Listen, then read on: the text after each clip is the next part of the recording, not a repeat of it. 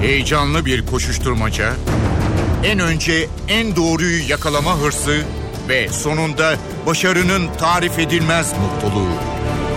Manşetlerin perde arkası, habercilerin bilinmeyen öyküleri muhabirden de. Muhabirden şimdi başlıyor. Türkiye'deki en ilginç skandallardan birine ilişkin dava Ankara'da görülmeye başlandı.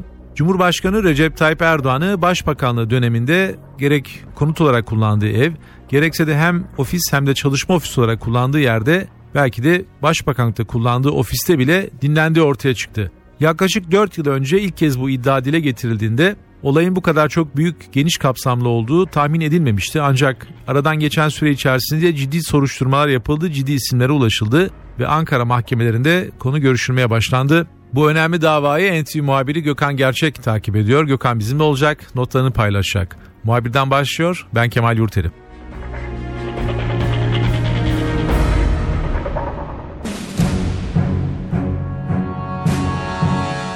Gökhan sen Türkiye'deki en ilginç davalardan birisini izliyorsun. Uzun zamandır Türkiye'de dinleme olayları konusunda büyük bir hassasiyet var. Geçmişte 1980'den bu yana farklı teknikler kullanarak dinlenirdi. Daha güç koşullarda belki telefon hatları ve iletişim bu kadar çok detaylı değildi, gelişmiş değildi. Ama Türkiye'nin gündeminde dinleme olayları uzun zamandır eksilmez.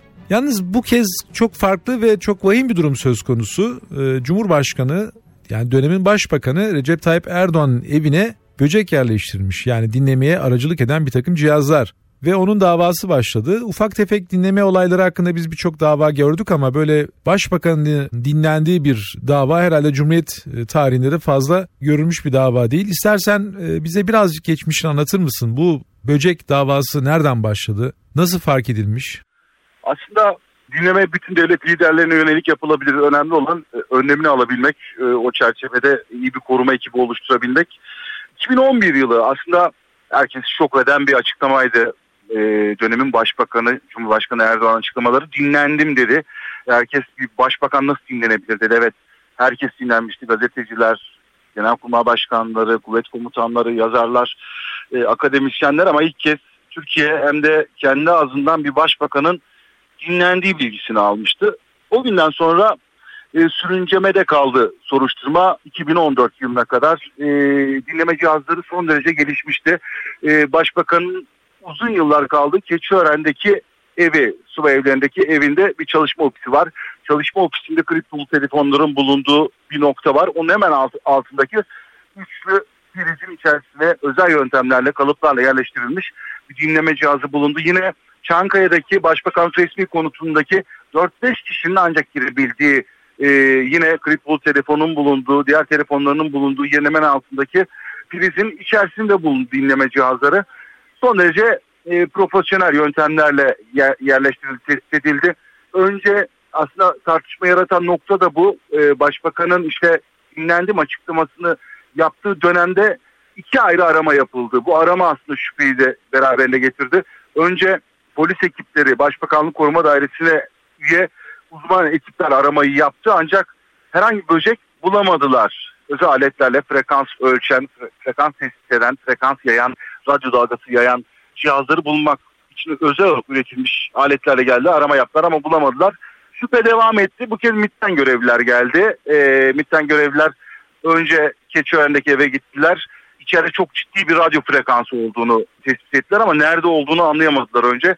E, şöyle yaptılar. Önce cihazların fişlerini tek tek çektiler. Elektrik prizinin fişini çektikten sonra e, frekansın kesildiğini gördüler ve e, bu sonuca çok yaklaştığı anlamına geliyordu. Prizin içerisinde bir frekans yayıcı vardı. Prizi açtılar ancak bembeyaz bir kalıp vardı. O bilirsiniz beyaz dörtlü beşli prizlerden bir tanesi e, evlerimizde de kullandığımız ama içinde priz tertibatının dışında e, özel bir alıcı olduğu, frekans yayıcı olduğu tespit edildi. E, elektrik şebekesinden besleniyordu. Yapılan araştırmada Danimarka'dan ithal edildi, getirildi, tespit edildi. Ardından Çankaya'daki başbakanlık konutuna gidildi. Orada da aynı cihazdan bulundu. Ancak o e, aktif halde değildi. E, Keçiören'deki cihaz aktif haldeydi ve bir ay boyunca e, başbakanın hemen yanı başında dinleme yaptığı tespit edildi Kemal.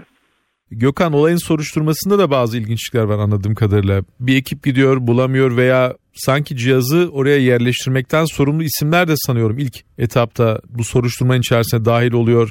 Yani bir nevi cihazı oraya koyanlar sanki kendi yaptıklarını soruşturmak durumunda kalmışlar gibi. Çünkü basına yansıyan iddialara baktığımız zaman böyle bir garip durum da var. Daha sonra onlar da sanık durumuna düşüyorlar e, aramayı yapanlar. Yanlış mı hatırlıyorum yoksa iddianamede farklı unsurlar mı var? Doğrudur Kemal. Başbakan'a gölge kadar yakın olan bu isimler. E, 4,5 yıl boyunca Başbakanlığın talebi üzerine bu göreve getirilen isimler. Çünkü gerçekten gece gündüz e, başbakanın, cumhurbaşkanının e, yanındalar. Onlar e, şimdi e, sanık durumundalar. Bu komployu alt birimlerle birlikte yapmakla suçlanıyorlar. Zeki Bulut var başbakanın yakın koruma müdürü. E, Mehmet Yüksel var koruma daire başkanı. Aynı zamanda bu isimler başbakanın dinlenmesini önlemekte de görevli ekipler. Mehmet Yüksel e, ifade verdi ve dedi ki benim görevim olmamasına rağmen Keçiören'deki ev ve e, başbakanlık konutunda iki ayda bir arama yapılması talimatını verdim dedi. Bu e, kağıdın üzerinde yazmıyordu bu görev ama bu, bu yapılıyordu. E, arama yapacak cihazlarla ilgili taleplerimiz vardı. E, getirilmediği için eski tip cihazlar olduğu için İstihbarat Daire Başkanlığı'ndan yeni e, daha gelişmiş teknik arama cihazları istedik ama onlar gelmedi e, dedi ve suçsuz olduğunu ifade etti. Yine Zeki Bulut o kadar yakınlar Kemal. E, Zeki Bulut 1400 kişi yöneten isimlerden bir tanesi. 1400 kişilik bir koruma ordusu var. E, Cumhurbaşkanı Erdoğan'ın dönemin başbakanı korumakla görevli.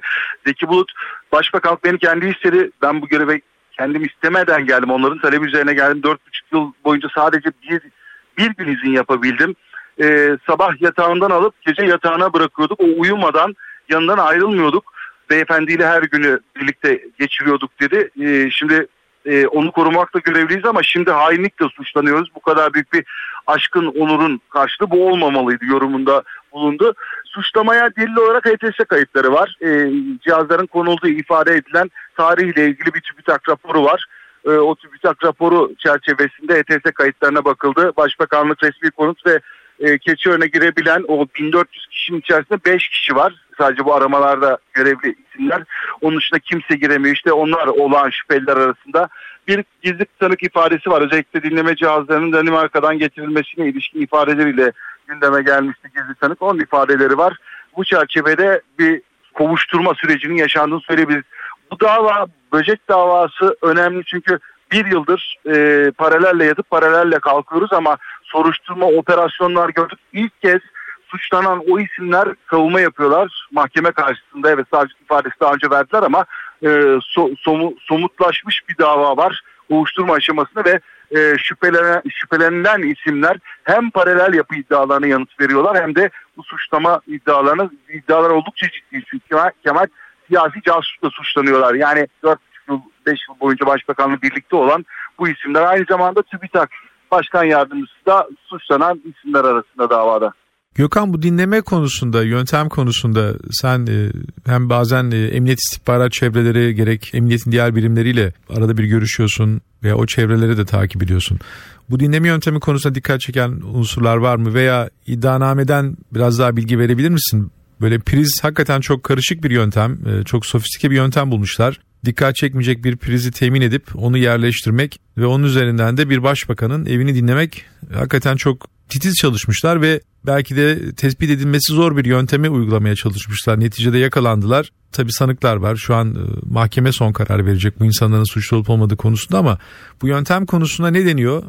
Yöntemi çok profesyonel bulanlar da var. İçindeki cihaz itibariyle ama son derece amatör bulanlar da var. Çünkü özellikle birini dinleyecekseniz tespitte ilk bakılacak yer ya televizyon içidir ya prizlerin içidir.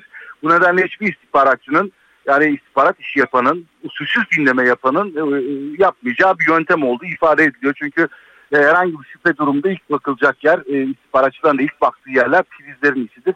Bu nedenle çok profesyonel olsa prizin içine koymazlardı. Çok daha görül, görülmeyecek bir yere koyarlardı gibi bir görüş var ama bir taraftan da e, e, cihazın içerisindeki dinleme aleti son derece profesyonel özel olarak Danimarka'da üretiliyor ve dünya istihbaratının kullandığı böceklerden bu nedenle temin edilmesi çok zor. Ancak özel insanlar bunu temin edebilir. E, ama temin ettikten sonra neden prizlerin içine koydular?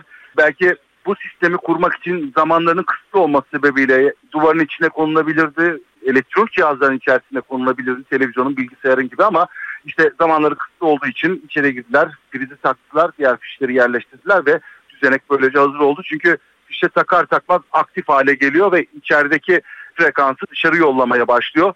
Cihaz içerideki dinleme cihazı 220 volt, volt şehir elektriğinden besleniyor. 300 metreye kadar frekansı verebiliyor. E, dinlemenin nereden yapıldığı tespit edilemedi. Özellikle Başbakanlık konutun çevresi yabancı misyon temsilcilikleriyle dolu. Oralarda çok şüphe çekmeden dinleme yapmak çok mümkün değil. E, şu savda var. Cihaz cama yansıyor. İstihbaratçıların kullandığı bir yöntem bu. E, uzaktan camdan yansıyan o frekansları, dalgaları yani direkt dinleme değil de o dalgaları bilgisayar üzerinde çözme yöntemiyle de bu dinlemenin yapılmış olabileceği ifade ediliyor. Evet e, şüpheli 13 kişi var. Birçoğu polis Hasan Palaz var TÜBİTAK Başkan Yardımcısı. E, işte o cihaza ne zaman konulduğuna ilişkin bir, bir TÜBİTAK raporu vardı tartışmalı hatırlayacaksınız. Suçlanan polislerin geldiği dönem dışında bir tarihi işaret etmişti bilirkişi raporları. E, o raporunda usulsüz hazırlandığı yani şüphelileri korumak için öyle bir rapor hazırlandığı savı vardı. Bu da Hasan Palaz'ı bu davanın şüphelisi yaptı Kemal. Gökhan muhtemelen dava devam ettikçe yeni duruşmalar sonrasında ilginç bilgiler ortaya çıkacak diye tahmin ediyoruz. İlk notları senden aldık. Kolay gelsin. Teşekkürler.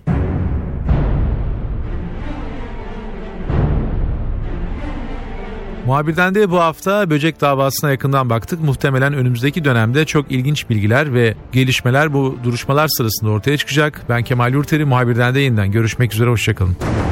Haber için değil de haberin hikayesi için şimdi onlara kulak verme zamanı.